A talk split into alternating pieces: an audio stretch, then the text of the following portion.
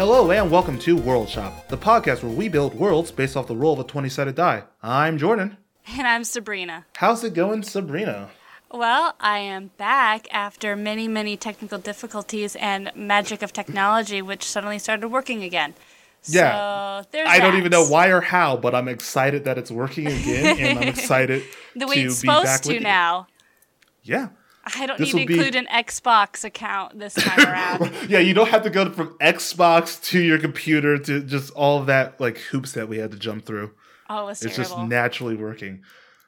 Yeah, so this is going to be my first double recording week because I recorded earlier this week with Cody. Um, and hopefully this episode will be a lot less frustrating than that one. Oh no, I'm so sorry to hear that. Um, on the plus side, my husband says that he will listen to the recording that I was in at the very least. So Oh man, Uh, you that's know. so sweet. gateway. He, he won't listen. He won't listen to me, but he'll listen to you. That's all that Uh, counts. I mean, gateway drug to the whole podcast. That's that's the hope, right? Yeah.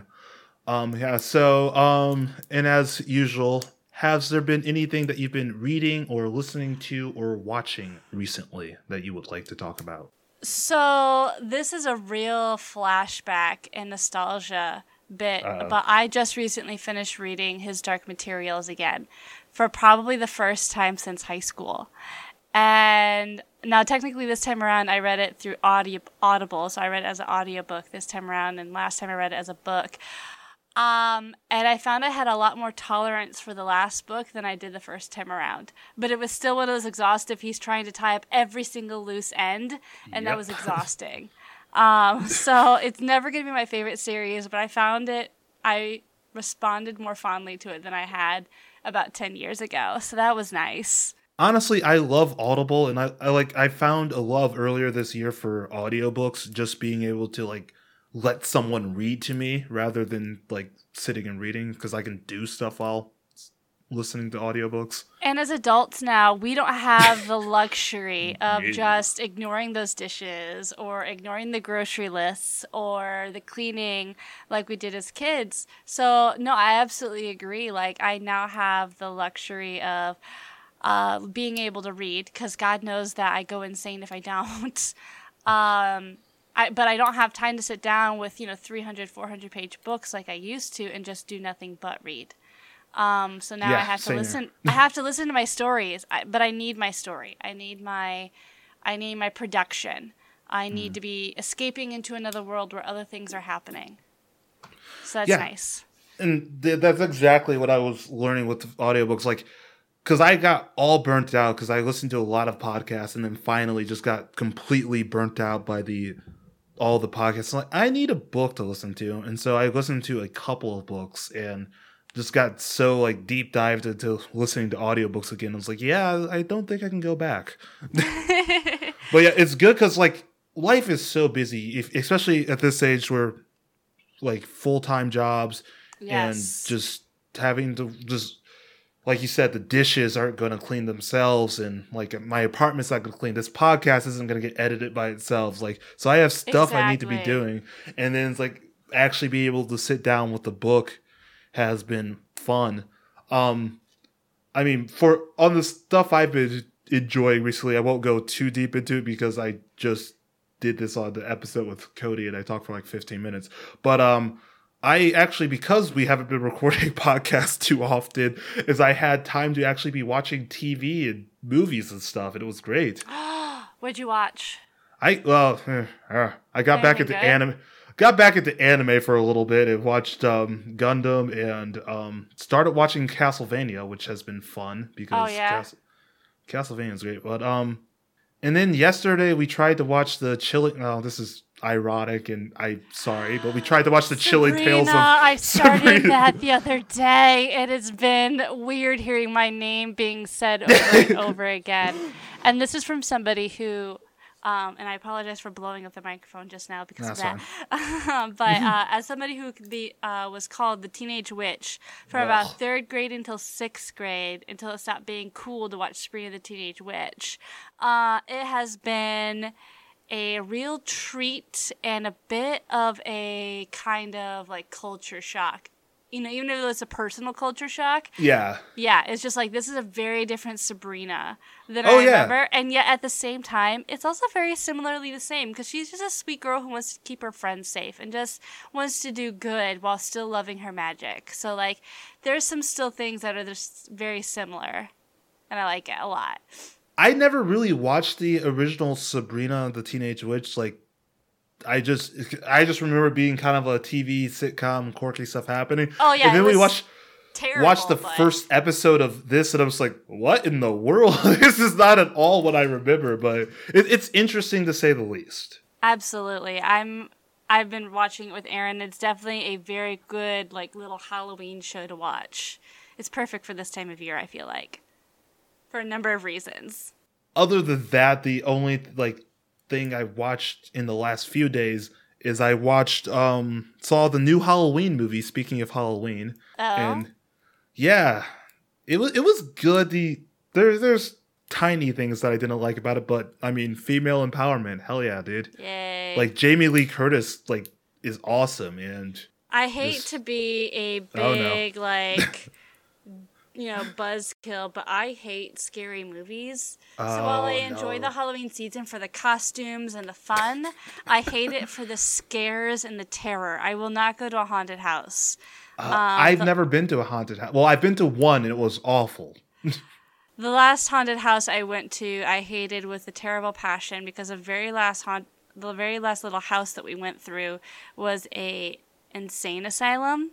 Ooh. And as somebody who works in the mental health field Yep. and know and being very intimately aware of the literal history of mental health, like a lot of it was terrifyingly like this probably happened at some point for real for real and uh, it was very upsetting i almost punched a guy so i don't go back to them Yeah, no, I I get that. I've never been to a haunted house, and the one I went to was like they were like trying to do this new thing where it was like completely pitch black inside, and then things would like move around, but it was awful because you couldn't see where you were going.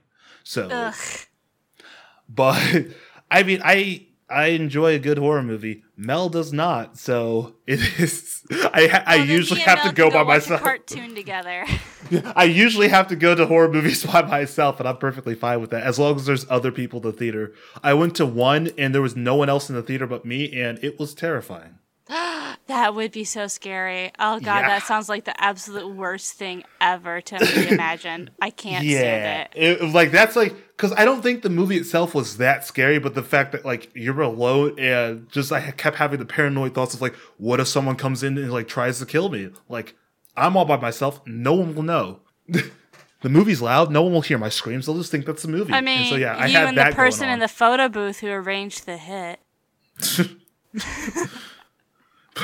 But yeah, that, um, Halloween was good. Um, and then like right before we started recording, I just beat the video game um, Hellblade Senua's Sacrifice, which speaking of actually does like a realistic take on psychosis and stuff like that. So it, it was Okay. interesting. And I actually started up playing Skyrim again.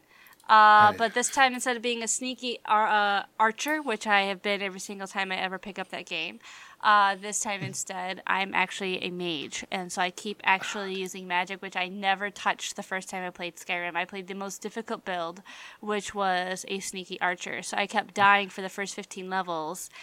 But once you get past those first 15, I mean, like, you can literally walk up to people, they're like, "Is someone there? Mm, must be the wind. As you literally kneel right by their feet, shooting them in the face. And I mean, that was fun. Um, but the constantly dying because you can't get by, and Lydia dying because I sacrificed her to the ice troll, um, that was a little less fun. jeez, yeah. Um, again, I will disclaimer this with I've never played Skyrim. Period. I will. I eventually like I have it. I own it because someone gave it to me. Sure. but I've never played Skyrim. It- one day, because everybody tells me about Skyrim, and I I just know I will get eaten alive by that game because It is Yeah. not a game you play unless you have several hours because oh, just Yep. one more dungeon. Oh, just one more dungeon. Ooh, Yeah. let me just finish that one side quest. It's right there, and then soon you realize it's two o'clock in the morning. You have a migraine from watching the TV for too long, and you don't know when you're going to be able to sleep because you have to wake up in three hours. yeah, it's it's a time suck. It's one of like I've played games where I got so into that I look at the clock and was like, oh, it's 4 a.m. I should probably go to bed. And I yeah, have never I, I been can't able to play so late that I'm so tired. Uh, I have the blessed joy of being an old person in a young person's body, and I don't like to stay up late. Oh, I bet. I, I So, come one o'clock in the morning, like on New Year's Eve, I want to kick everybody out of my house so I can go to bed. I'm too tired. I don't even want to stay up to midnight. I just want everybody to go. oh. By the way, Jordan, you're invited to New Year's. oh, thank you. I, I assumed as much, but thank you. I can't Yes, wait. It's always exciting. But yeah, we'll get we'll get kicked out. It'll be fine. Yes, it will be. So, are you ready to um roll initiative and do the worlds? I am. I have my Matt Mercer DM dice, uh, and I'm ready to go. You're gonna be going up against my gold cleric dice. Oh my god, you have a gold cleric dice? I want it so bad. I just dropped it. Speaking of. Well, Oh, now no. you know it's Oh, God. bad. right before we roll initiative, last time we did this was the um, world where it was non no, it was sentient non-human objects. Yes. I mess it up every time I say it. Okay, and then the last episode that was released, well, that will be released, would have been I just record. Oh, the nightmare worlds of me and Cody. But so this week is two warring worlds and why they are warring. And I'm actually excited to see what you did because I honestly I got way too convoluted with mine, but I'm excited with what I did with I it. I might have gone too far with mine as well. And it's, it's another one of those like it's a very high cognitive one, and so like I don't know. I might have been too high up in my brain on it. Oh man. So we'll okay, see. well, I'm excited. I'm gonna go ahead and roll. Rolling. Oh, You're going first. No, I'm not. I got a What- four. I got a three. oh man. This is the okay. exact opposite of what happened with me and Cody because he rolled Oh, a two it? and I rolled a five. Oh boy. Okay. Well, all right then. So I guess we start. I want to make sure I'm close to the mic. Uh, with the geography of the planet.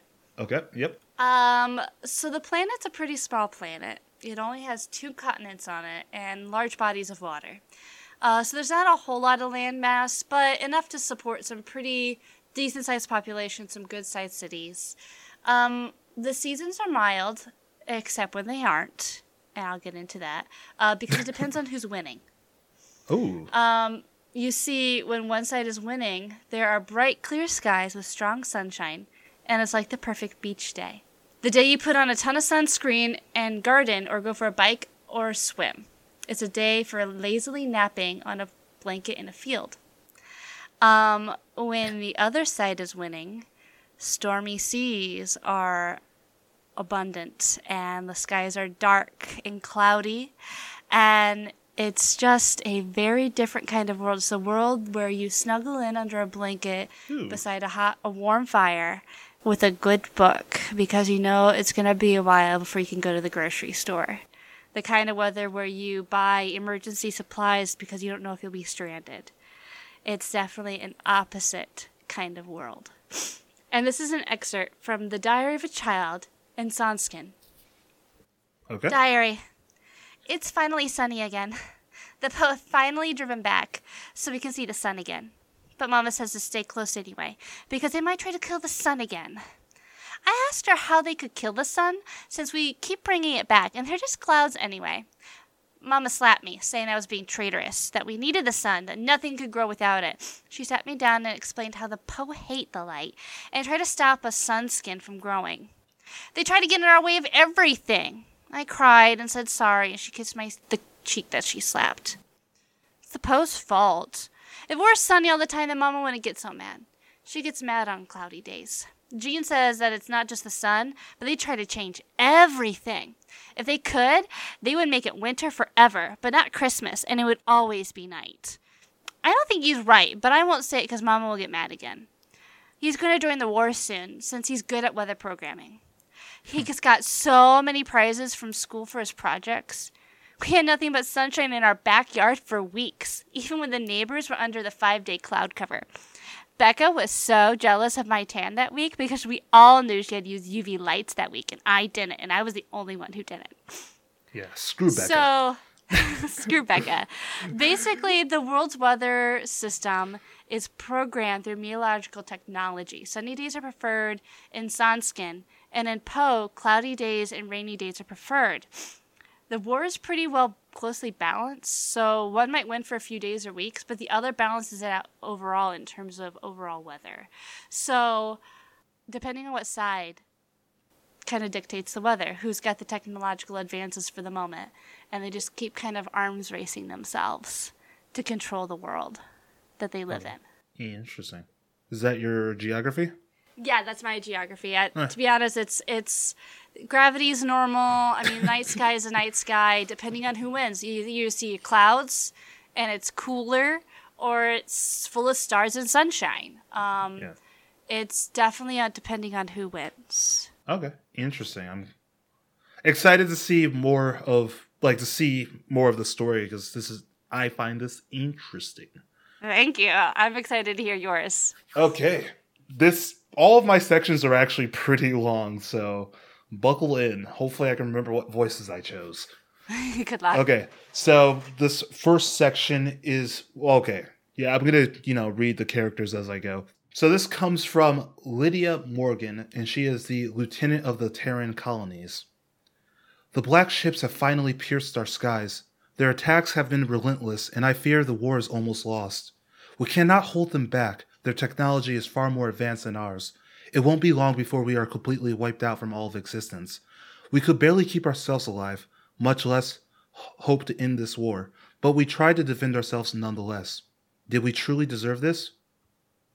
And this next section comes from Magnus Anderson, Commander in Chief of Space Colony Alpha, the center of the cluster. This is years before the War of the Black Ship. I am the elected Commandant of the United Space Colonies of Terra. We took to the stars after we saw the signs that our homeworld, Terra, was beginning to die. The land was overpopulated, the air became too polluted to breathe, the water undrinkable, Resources and food were running out, so we had to flee in order to survive. We had sent a large team of people to explore the galaxy in order to find a new home for us, as the planets in the immediate vicinity are uninhabitable. But we lost all trace of that team, so we had to look for other options.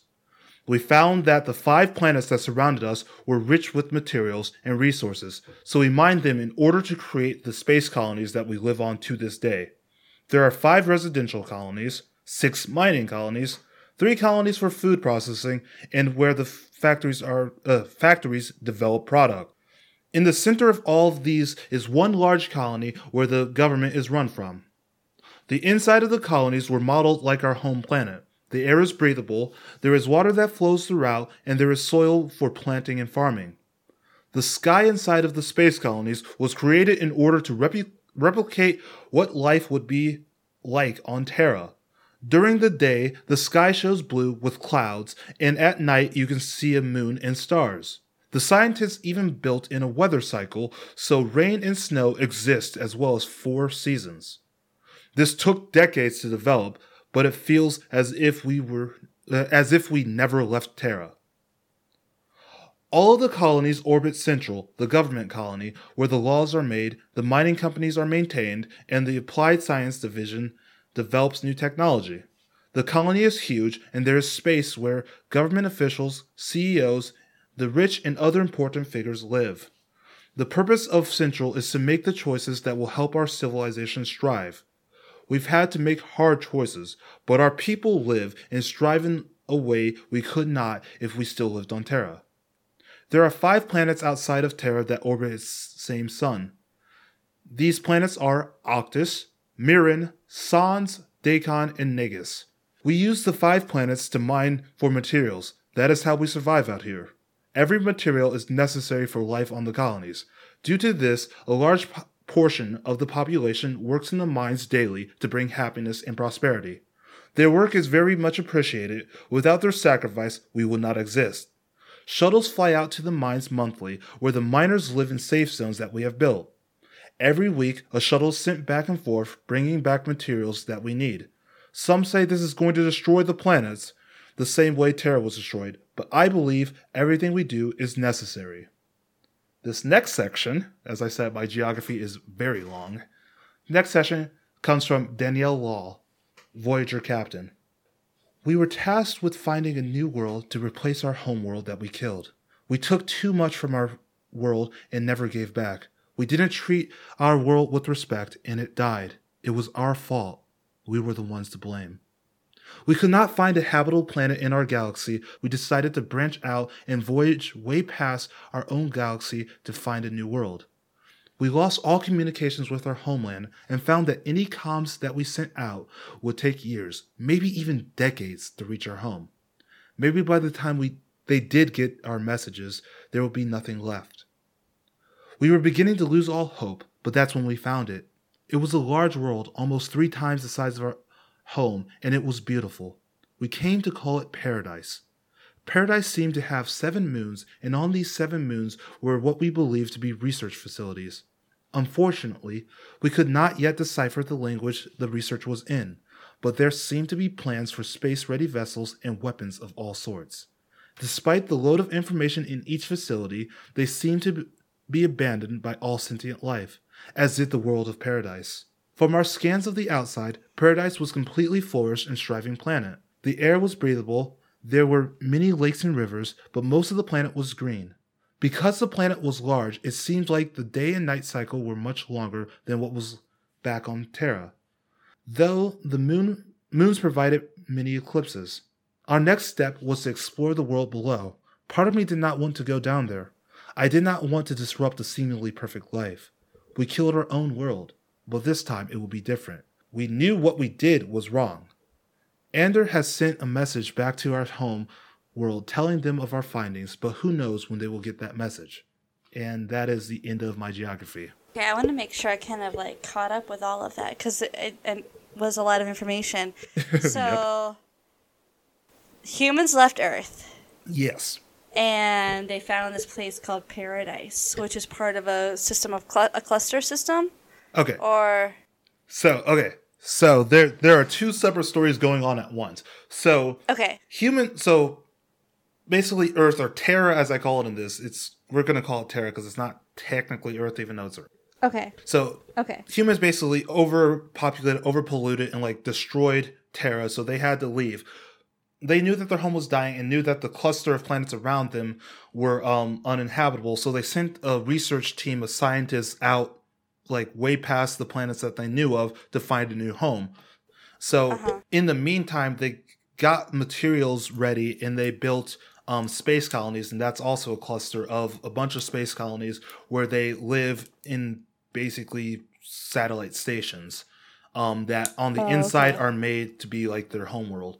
And then the scientists went way past the galaxies that they were in and found the planet Paradise, which has which is gigantic. It has many moons, but is seemingly uninhabited right now, even though it is the perfect living space for the humans. So yeah, you good? yes. Yeah. Okay. Okay. So I guess what comes up is flora. So despite the war, there is a wide variety of plants living in this world. Um, because this war is not necessarily fought with weapons. Um, this is not a, a war of murder or violence. It's a war for control over domination and influence, I guess. So, despite the war, there's a wide variety of plants living in this world, often living close together with very different needs, and yet both can thrive. Dark, low light blooming plants can grow beside lush, sun loving plants. Plant life is plentiful. However, gardens, especially public ones, tend to be almost another war ground. The plants of Poe are considered weeds and pests to the Sunskin, while their plants are considered to be such by the Poe. It is not uncommon to find parks' gardens to have been completely rearranged in the course of the night, with some plants removed or placed in the back, and then the next day to have these turned around instead. In the wild, plants seem to ignore the war between the worlds and grow symbiotically, though it is traitorous to point this out, since it is obviously enemy propaganda. And I have an excerpt from a, from a rejected thesis of Archibald Crane, from Poe regarding radiated flora. It seems that untouched lands and areas seem to be none the worse for the presence of weeds and other pestilence among the wildlife. In fact, despite the presence of these fireside flora, the cestrum nocturnum seems to be flourishing. It is my hypothesis that I will argue in the presence of the light dwelling flora, it is in fact protective of the twilight plane flora, keeping them in their shade even in the radiation of the day, and their presence on farms and gardens may in fact be beneficial. And again, the f- in the wilderness, the animals are unaffected by the war, seeming to live normally. Um, again, this is not a war of destruction. This is a war of, of control. Okay. Um, the greatest changes seen in civilized territory regarding animal life is in places like zoos, where, as part of effort to limit propaganda promoting the enemy, various exhibits have been shuffled around. However, this has been limited by animal rights groups who note that animal life should not be considered Poe or Sunskin since they create the balance in the ecosystem. And this is more widely accepted um, compared to plant life as being weeds or, or not weeds because animals continue to live no matter what the weather is. Um, it's just some are more finely attuned to certain circumstances than others. Um, but, you know, animal lives matter and all that. So the uh, attacks on more public grounds like zoos and animal parks of the sort um, tend to be uh, less used as a as a, a a place where the control is trying to be established compared to like pu- public gardens where it's it's plant life that's being for example a rose bush might originally be out in the front as a you know like forward facing item and then maybe a a more um, I don't know, like a night blooming jasmine bush might be then replaced um, as a the, the centerpiece of a garden. Um, and seemingly innocuous things like that that change the aspect of is this a um as they called it a, a twilight plant or a radiation or fireside plant. Um, so the people fight for control by showing what they prefer in the flora and the fauna. Okay, so are wait, are you done first of all? Yeah, yeah, yeah, yeah. That's it. Yeah. Okay, so what I'm getting, and correct me if I'm wrong, is that this Sure. is a war of control, and one of the biggest effects between the war of control is the weather. Yes, uh, that is one of the most easily seen. However, that is not the only Okay. thing. Um, and I guess I should kind of explain what these two wor- worlds look like. Um, they overlap. Okay. So this is not one country versus another. It's not one planet versus another. It's a planet versus itself as two sides of a faction exist on slightly separated planes that are nonetheless affected by one another. So imagine like in Dungeons and Dragons how the Feywild has very similar prominent features as the material plane where if there's a volcano in one place there's like some kind of volcano or similar kinds of fiery place located very similarly. Um, so it is with here um, but with more direct interference where the Poe can literally affect the plants and the arrangements that the others share, but they are never met a Poe. A Sunskin has never met a Poe, and a sun and a Poe has never met a Sunskin, but they fight each other. Okay. Interesting. These are two literally worlds Okay. apart, So so fighting in the same place. over. So they are completely overlapped. Like um, completely overlapped. If they, for example, if somebody were to create a garden in in a public yard, and that's that's the job is they're the Parks and Rec department, and they set it up one way, the other side can be like, no, this is our park. This is how we want it. This is what should be prominent. This is what it should look like, and come in and interfere, and they both affect it. So it's not uncommon to see a building with like skylights mm-hmm. that are then like maybe covered up with drywall later in the building process or other you know similar kinds of events where one aff- literally affects the other in very realistic ways okay, okay, I get it. Yeah, no, I really like that. i'm up in my head again yeah No, no, no. I, I no, I actually I, I like it. In I actually did a not to the point, but I did do a similar world to this where they were overlapping, but not to the same point that you're getting because neither world technically affected the other one. If that makes any sense. Yeah. But anywho, so I'm good to go for Yes. Okay. Um this is like also I wrote this what two months ago at this point. Oh, it's it's been a while that we've been trying to figure this nonsense out. yeah. Okay. There's been such like a gap in like my memory, all these things. So this comes from so for this is my flora and fauna section. This comes from Sean Lewis, foreman of the Negus mine. And just a quick reminder, Neg or Negus or Negus or however I pronounced it the first time is one of the planets that the um, space colonies mines from. So, anyways, Okay. Okay. so here I go. Out here on the Negus mine, we mine everything. Every material, every chemical, every mineral, every single thing. We mine even if we don't deem it useful at first. Because of the mining, most of the flora and fauna on Negus has withered or died out, much like it did on Terra. When the planet died, we took what we could with us, but due to the hard transition from Terra to the space colonies, all of our surviving plants and animals died out. Luckily, the scientists still had the genetic codes of the plants, so they were able to create genetic equals clones. The clones of the former plant life are grown and harvested on the space colonies in order to provide nutrients for all the people. But because the crops all have the same genetic code, if one problem arises, it will wipe out all of them. When it comes to animals and eating meat, the scientists were able to come up with a synthetic equivalent to meat. This equivalent food was made to have the same properties of meat. I quickly lost the voice I was doing. Nutrients and all, but it just isn't the same as the real thing. That is one of the biggest hauls here on Negus. The means necessary to create synthetic food in order to feed our people back on the space colonies. It is hard work, but is what we need to do to survive. But is this really the way to do it? We are harvesting everything from these planets, and I am starting to see the same trends as on Terra. This is happening all over the other worlds as well. Are we killing the planets just as we did Terra? Our communities continue to grow, and thus demand of materials grows. Every month we need more, and every month these planets seem to give less. We need to find a better way, but then again, who's going to listen to me? This next section comes from Ander Bananoff, Voyager biologist.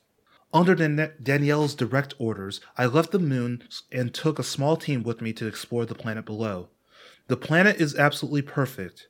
The air is fresh and breathable. It seems to give us energy with every inhale. Because of this, the plant the plant life strives. They take in light from the sun along with compounds from the air to provide nutrients to the soil. The soil is rich and allows for more plant life to grow. The plants cover most of the ground, making it hard not to step on them when walking. In areas densely populated by plant life, trees grow, providing shade for animals and the plants that don't need an abundance of life to survive.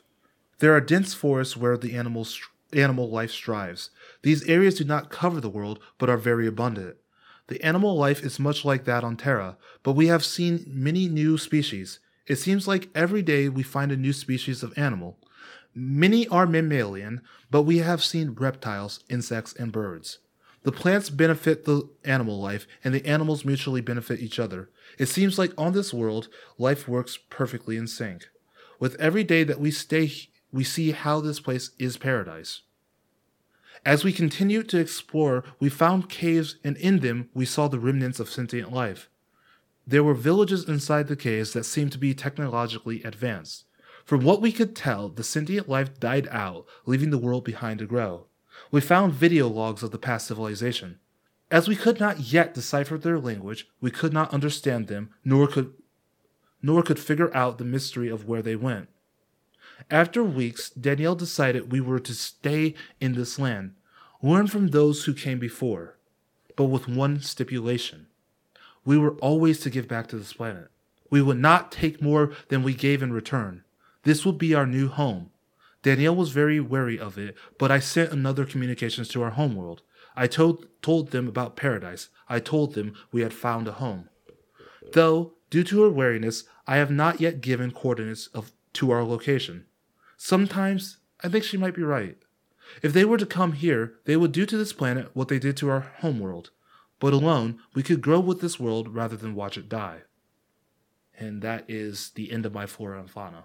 Oh man, it's you know like this war is really shaping up. Um, definitely two different ideals. Like one one side is starving to death, literally, as they take everything they can, and it's just never enough. Yeah. And this other side sees this beautiful place that they know would be, you know, just essentially raped of everything that makes it perfect, and to just be destroyed.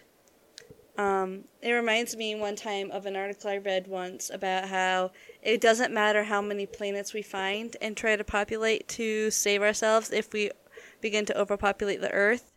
we we would be like bacteria. Yep. And a bacteria grows exponentially, and if we just have a new space to grow in, we would fill it so quickly it wouldn't even matter.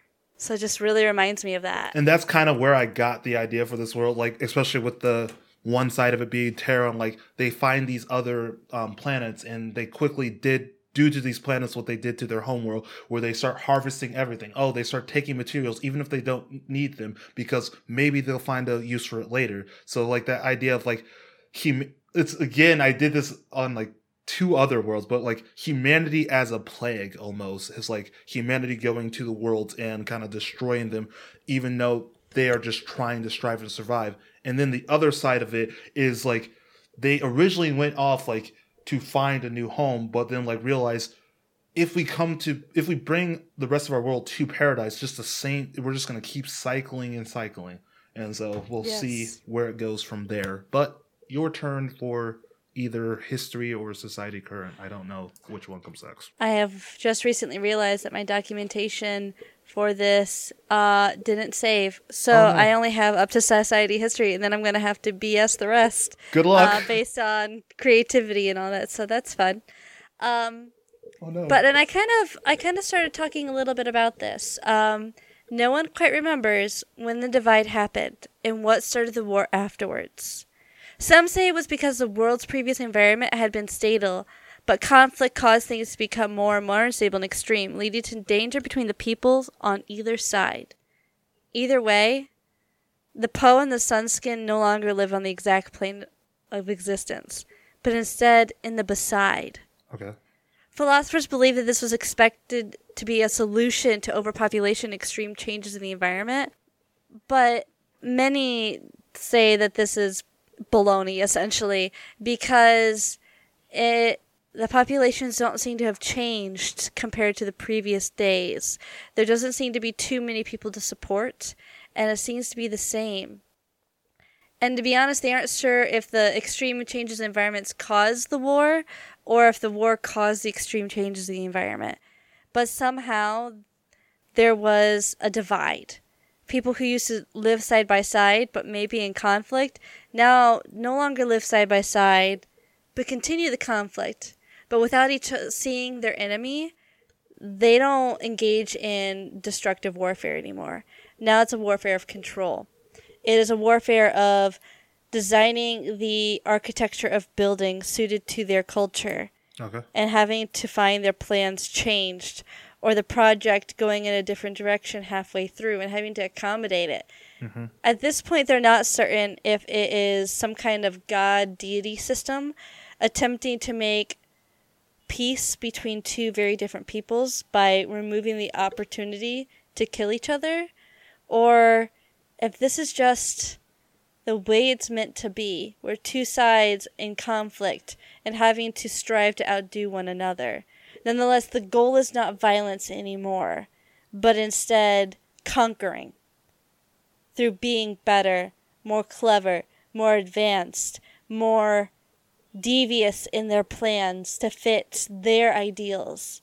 It's a war of propaganda, Okay. not of death. Interesting. And that's that's society's history. It, it, this has been happening for centuries now, um, and it's only been in the last recent fifty or so years that they've really been able to make the advances technologically that have allowed them to start truly affecting one another, like adjusting the weather, um, and and things like that. Before it was it was more small scale Okay. in terms of setting up important places of businesses and you know like monuments and things like that and trying to make it one suns more sunskin and less Poe or to eliminate the existence of Poe in the design of things but because both sides are doing it neither one is successful Okay.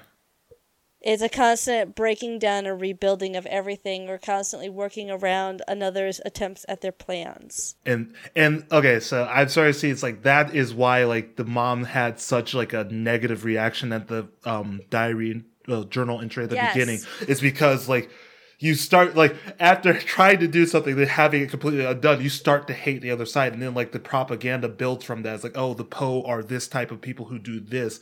Like it's very it's very interesting because I like how your war just straight up, like you said, isn't a war of violence. Like they're not like taking a sword to each other. They're it's just a war of um they're almost evil phantoms yeah ruining their lives yeah I I actually really like that because because neither Poe nor Sunskin have seen each other in centuries. Yeah. They have no idea what each other look like.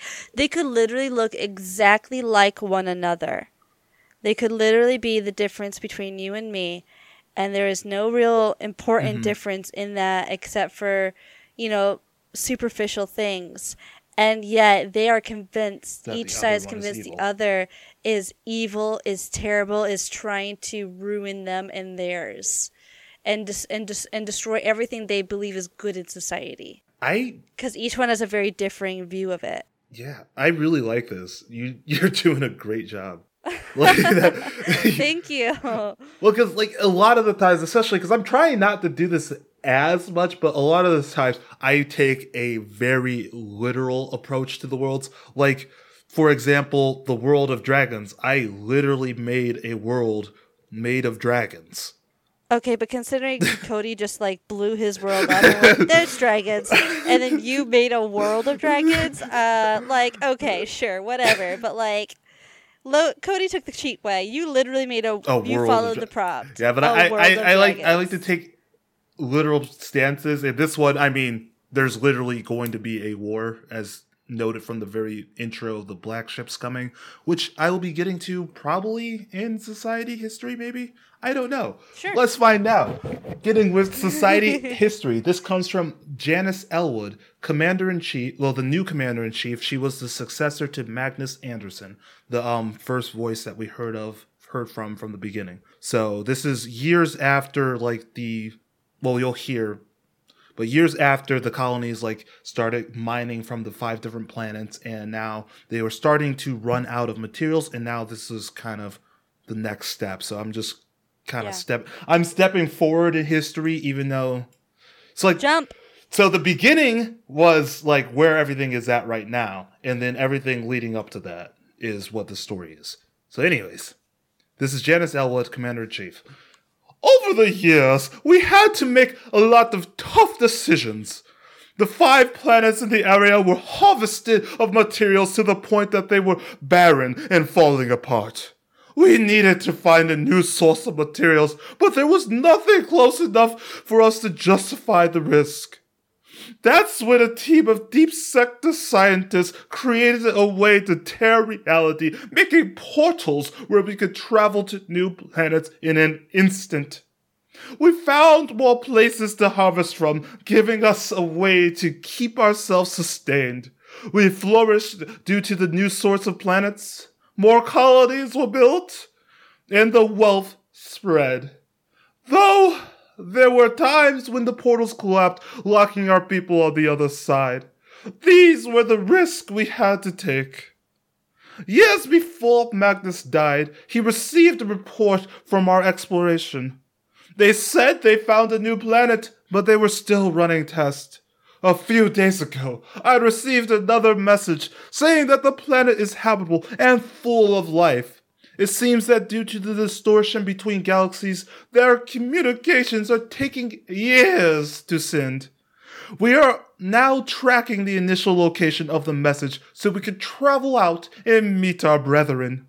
Even if we cannot inhabit the planet, at the very least, we can harvest it. From the reports, it seems like this planet is large enough to sustain us for decades, maybe even centuries. Only time will tell. I truly hate that voice after starting it. And I also hate this woman, so I think this is fitting for this character. I hate her so I was trying to go for like when I that's kind of the voice I heard when I read Harry the Umbridge from Harry Potter was just like oh just one of those like obnoxious She's a terrible human Yeah. being, and I already want to murder her. Okay, and this is the last leg of my society history. This comes from Danielle Law again, and she is now the successor of the first sons. We have been staying in paradise for years now, and finally decoded the language of those who came before us. I didn't know their secrets would be so hard to hear, but we had to hear them nonetheless. The ancients existed on this planet centuries before mankind even became aware. They called themselves the first sons those who inherited this land of paradise. They were to protect the galaxy and watch it strive. Unlike us, instead of harvesting and growing for our own benefit, they cultivated the universe in order for it to grow. They had been watching us for years, fearing that one day we would lead to the downfall of all of existence. They believed their God wanted them to protect the universe for all of eternity. Eventually, they concluded that the only way to do such was through genetic altering. Their goal was to change themselves into the perfect beings. As they worked on themselves, a small sector of them created the moon research bases in order to develop weapons and warships if humanity back on Terra ever got out of line. As if they had their finger on a trigger, they were ready to wipe us out if they ever had to. The first sons saw that we destroyed our own world and watched as we began with plans to spread our disease to the rest of the universe, but fortunately for us, they died out. Due to the altering, their genetic makeup all became the same. And when one tiny disease surfaced, surfaced on Paradise, it infected them all. Instead of taking the risk of spreading the disease to the land, they quarantined themselves where they died out in the far reaches of their galaxy. There's a temporal distortion between Paradise and our homeworld. Many decades have passed back home, while only a few years have passed for us on this journey. We use their technology to check back in on our homeworld. Things have gotten much worse. Like the disease that they are, they have led to the destruction of every single world in their path. Without thinking, they have sucked every planet dry and continue to spread through the galaxy. They do this thinking this is the way to survive, but their processes are not sustainable. If they took one second to find a better way, we wouldn't have to make this decision. But the decision was unanimous. They must be stopped. The First Sons were right in wanting to wipe us out. We will become the First Sons' successors and finish what they started. We found the warships, drones, weapons, and battle plans. We learned to use each of these, creating a mothership where the other warships work remotely. From there, we created specialized suits to hide our identities from our own people. We plan to flood their united colonies with these black ships in order to wipe the slate clean. Protecting paradise and the rest of the universe is our only goal. It won't be easy, as I know they will fight back. It is in their nature to survive. That's how things got so bad in the first place. Unfortunately, I know it won't be a small battle, as they have the tenacity of cockroaches. They may be our own people, but we will fight until every last one is wiped out. And that is society history. Oh man, it's definitely one of those things where I'm looking at it and going, they're not even viewing themselves as human anymore. Almost. Yeah. Um. They, it's it's a them, and a us, and a we have to wipe them out. Yes. And they, I think it sounds like they're willing to wipe themselves out in the process. Yes. So long as humanity doesn't exist anymore, and they're willing to essentially cause an entire species-wide genocide Yeah. because they recognize themselves uh. as the bacteria Yep. as a disease and that's that's haunting Yeah, it is. you know because it, it's it's not even a matter of like they're wiping that kind of humanity out and this humanity will continue because like no research team is diverse enough and big enough to be able to repopulate without massive inbreeding that would essentially ruin the species. Mm-hmm. You can't revive a species with just 20 people. Yeah. that's that doesn't exist. That's not how it works so i'm just i'm looking at it going damn girl all right i see you yeah, no, I actually had a lot of fun writing this. humans. Kill them dead. Kill them all. Okay, your turn for um BSing your way through society current. Okay, so this world is definitely a communicating world. It's a world with very advanced communication skills and things like that. Um, but the thing is, is the Poe and the Sunskin don't communicate with each other. They don't see each other's language. That is the one thing about this world is as overlapping and connected as it is, I could write in, in stone a message, Mm-hmm. and the other side would not see it. The, there is no communication between realms. They are completely shut off from one another. They only remember the name of the different sides from their history books. Mm-hmm. They only know it as such. Okay. So they've not seen a, they've not seen or communicated with it. There's no declarations of war. There is no you evil sons of guns, we'll kill you. We'll kill you first. We'll take over this world and and remove you you plague. That thing has not happened and it never has happened and it never will happen. They cannot communicate with the other side. There's written language, but it does not cross the barriers between the two sides of this world. And there is religion. Um, the Sunskin have, you know, worshipped, you know, light and brightness and warmth. And the Poe have, you know, really worshipped the twilight, darkness, nighttime, the cool, the soft, um, those kinds of things. Very, you know, very clear delineations between the two sides. Mhm. Um, and so, I mean, the population has been pretty steady. There has no been real big population booms. In part because resources are going not to high levels of population, but instead the resources have been going in to trying to minimize the impact of the other side because they are pests. Um, each side has their own completely individualized resources. If I were to pluck an apple from a tree, I would not be plucking the Poe's apples. So raising a field would not affect the Poe. They would be, still be able to harvest that field. As a Sunskin, I would not be starving them Okay. because I cut down all the trees. Um, that much is clear on either side. Um, that they cannot starve one another out. They are completely separate in terms of their resources. They cannot interact. The, only way that they can interact is in. They, they can, for example, interact in building a building. So if they if I were to build a building and put scaffolding on it and those fancy little gargoyles and the murals and the things like that, that would communicate to both sides. Okay. Especially if both sides were building in the same spot. If I were to build my own personal home, that would not translate to the other side. But public shared things, that translates. I plant that apple tree to harvest, both sides grow an apple tree Okay. um, city built uh, city building, and whether or not they realize it, the Poe and the Sunskin have been building their public places in the same places on both sides without realizing it. If they were to literally just like stop building where they're building and build at a completely different spot, they would find that the influence of the other would vanish. They're not they're not affecting one another because it's almost like well my volcano is now on the other side of the world. It's not the same side as you. But they don't realize it and they are unconsciously following the exact same patterns as one another at the exact same time.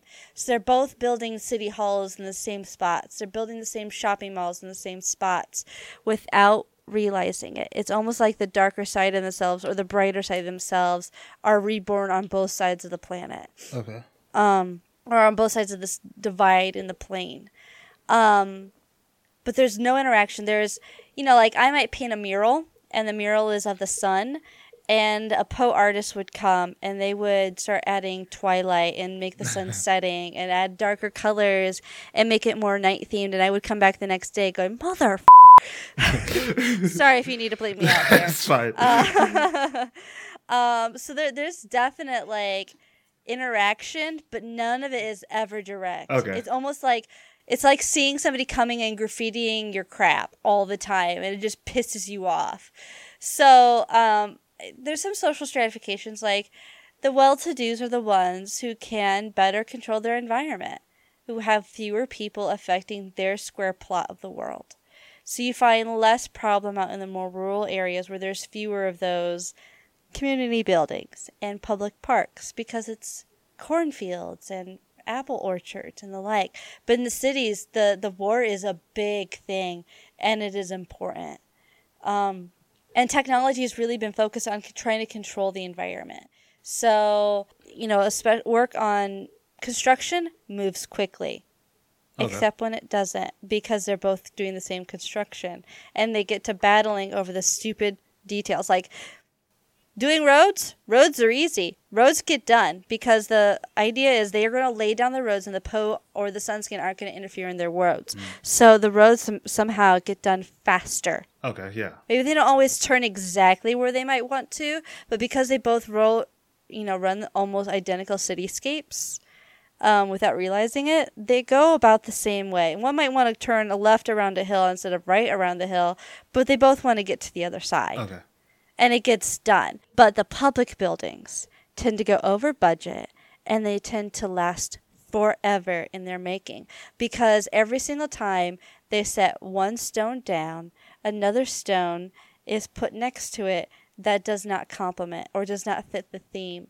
So murals get changed constantly. Mm. They keep graffitiing each other's worlds and it pisses them off. So the more so they they thrive on technology that makes things get done faster.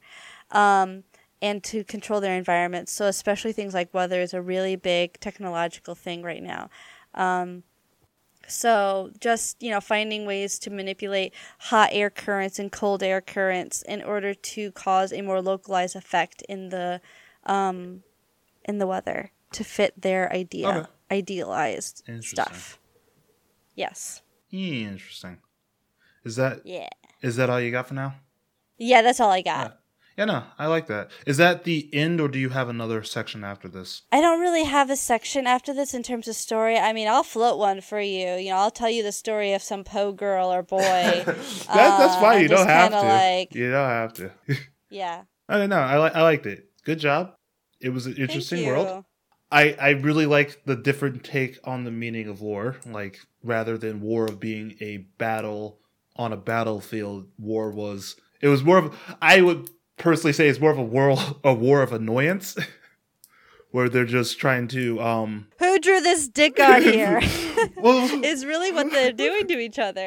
Uh, yeah but I, I really like that. It was it's I, I, I enjoy your worlds. I really enjoy the different takes on them so i am going to go ahead and finish out my world. This will be my last section this is Society Current coming once again from Janice Elwood, the annoying voice lady from the Space Colonies. We are at an all out war. They attacked us without warning, destroying the vessels we sent to the New World. We had to close our portals so they could not get us to could not get to us, giving us time to prepare for war. Now all of our resources go for making ships and vessels in order to fight back. The black ships threatened to wipe out our existence, so we did what we had to. All of our resources now go for fighting this war. We limited the amount of miners we sent out and have trained them to fight. Civilians volunteer, and where we need it, we take those in by draft. Our lives have changed greatly since the attack started. Now, no one, oh my lord, I'm doing bad time reading. No one feels like they are safe, and the mood in all of the colonies is very somber as we have lost many people. Some feel as if the war will never end unless we are completely wiped out. The black ships are highly advanced and seem to host a technologically advanced race of sentient beings. They told us that we were not to enter the promised land and that our very existence threatens the safety of the universe. I believe we brought this on ourselves. As if the death of our own planet couldn't stop our ambitions, the death of many planets fueled us. Maybe we deserve this, but still, we fight back. We have survived thus far, and we push forward to the very end. This next part comes from Ander Bananoff, captain of the Black Ships. I was against it at first, but after watching what they did to the rest of the universe, we had to do it. Yes, it is genocide, but it is, it is for the greater good of the entire universe. The greater good. The greater good. we used the first son's technology to create and to create our army and control them from a group of motherships. That is what makes our small group of a few hundred people able to take on an army of billions. Admittingly, they have a strong army as they have pushed back against us hard, but soon we will pierce the skies of their colonies. Only part of our society fights in the war. Others work on cultivating paradise, making sure that we don't destroy the very thing we protect. The rest of us work on learning more about the technology the First Sons left, improving upon what was already given to us. To take from the planet would be counterproductive, so we recycle the ships that are destroyed and also the ships that we end up destroying. After this war is won, we would return to spend the rest of our days on paradise. If we ever put ourselves in the same situation as our fellow men, we will destroy ourselves in order to save the universe from our own shortcomings. It is a bitter fate, but we will work to make sure that the destruction of the universe ends for good. Until then, we fight. And that is my world. That is oh, so awesome. It's just this like dedication to ruination to save. It's definitely one of those like greater good moments. Mhm. Like everybody's like for the greater good, but like in this moment, it really is a matter of self-sacrifice for the betterment of others. It's for the sentient beings that no longer exist. It's for those other races that they don't know about at all, but know are out there and would otherwise be ruined and destroyed and killed Yeah. and the life, just the basic life. You know, Mhm. it's it's yeah, it's something. Yeah, it's heavy, man. yeah, I, I actually I really enjoy working on this one. This like again to about a month and a half, two months ago, but this was one that like I started with the idea. It's like I'm just gonna write and see where this all takes me because I have the idea of having like basically humans ended up ending up fighting humans to stop the destruction of the universe, and then I just created this from there. And it was it was a interesting one to write and like a lot of these because I think about this because me and Cody have been talking about doing other things with the podcast, like maybe doing more of a going back and doing stories from each of our worlds.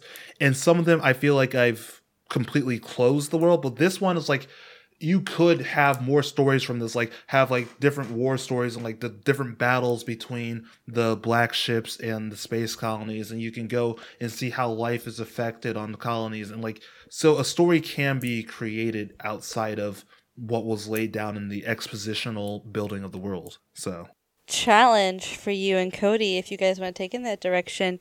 You don't write stories for your world, Jordan. You have to write for Jor- with for Cody's, and he has to write for yours. yeah, I thought about doing that. Like we will roll what the old like I will roll for one of our old worlds, and then we switch. Like I have to tell a story for Cody's, and he has to tell a story for mine, and that's gonna make it very interesting. it's like especially with some of the how worlds. do you like understand and, and like kind of master all the different elements that aren't really quite talked about? how do you create in something that someone else created? Like, because I could easily That's make fan fiction. Yeah, it, yeah, it is. Yeah, it is fan fiction because it's like I could easily create in my own worlds because I know what I created, but like it's also being able to pay attention and understand where the other person was coming from when they created their story. Yes. Yeah, so I'm excited to wherever this podcast leads, really, because it's just it's been fun.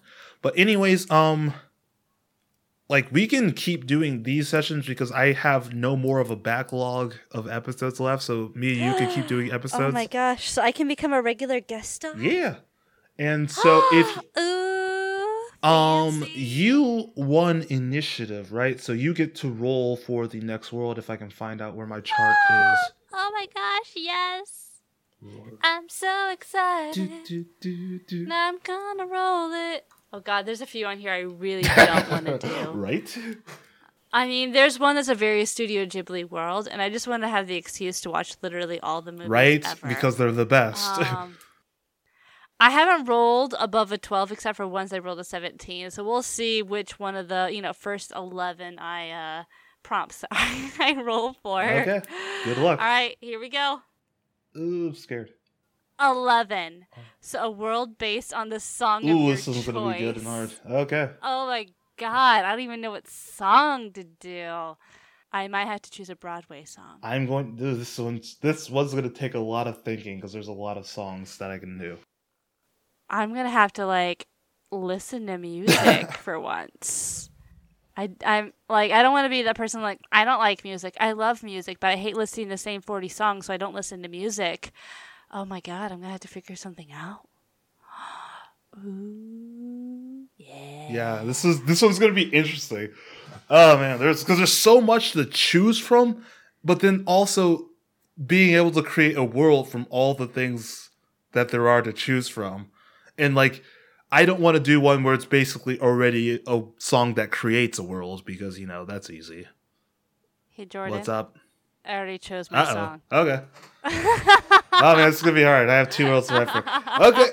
Well, that is this episode. We'll figure out when to record next. It's gonna be interesting. Especially Yes. once we get into holidays, it's gonna be really hard to record. But Well, and you know, the next time I turn on this equipment, it won't work for an unknown and unspeakably ridiculous reason. that's just how computers work these days. It's only when you don't expect it, they work.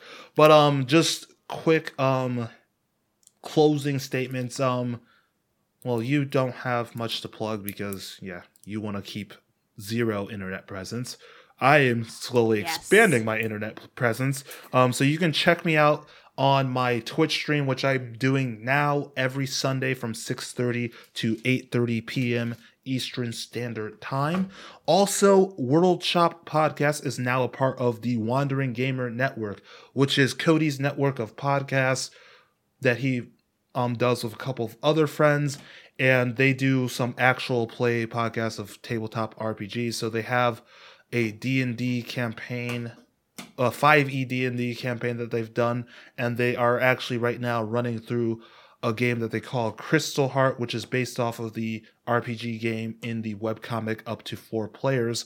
So if anybody wants to go and listen to some of their stuff, I highly suggest that they are really good podcasts. And also you can now find my this podcast there.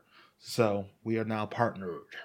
Anyways, that's all I got. Is there any closing remarks that you want to make? I don't know. Everybody, you know, spay and neuter your pets and donate to a good charity. It is the holiday season's coming up, though. So genuinely, give the gift of caring and find a place that you support, a place that is meaningful to you. Yeah, but and really, though. encourage instead of presents if you feel like you would just be getting things to instead Yes. donate to people who need it so i know i'm going to be looking into that for myself this year to see about getting less stuffed and junk and getting more good in the world. Yeah. so i don't know.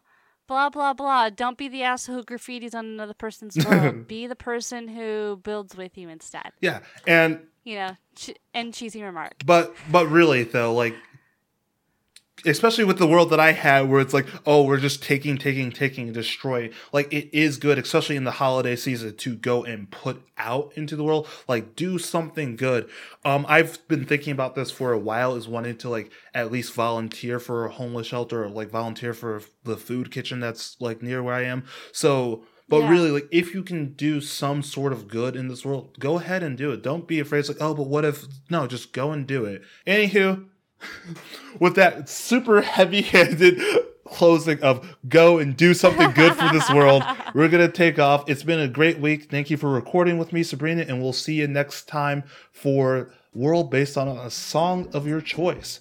So, talk to y'all later. i'll see you soon Bye. bye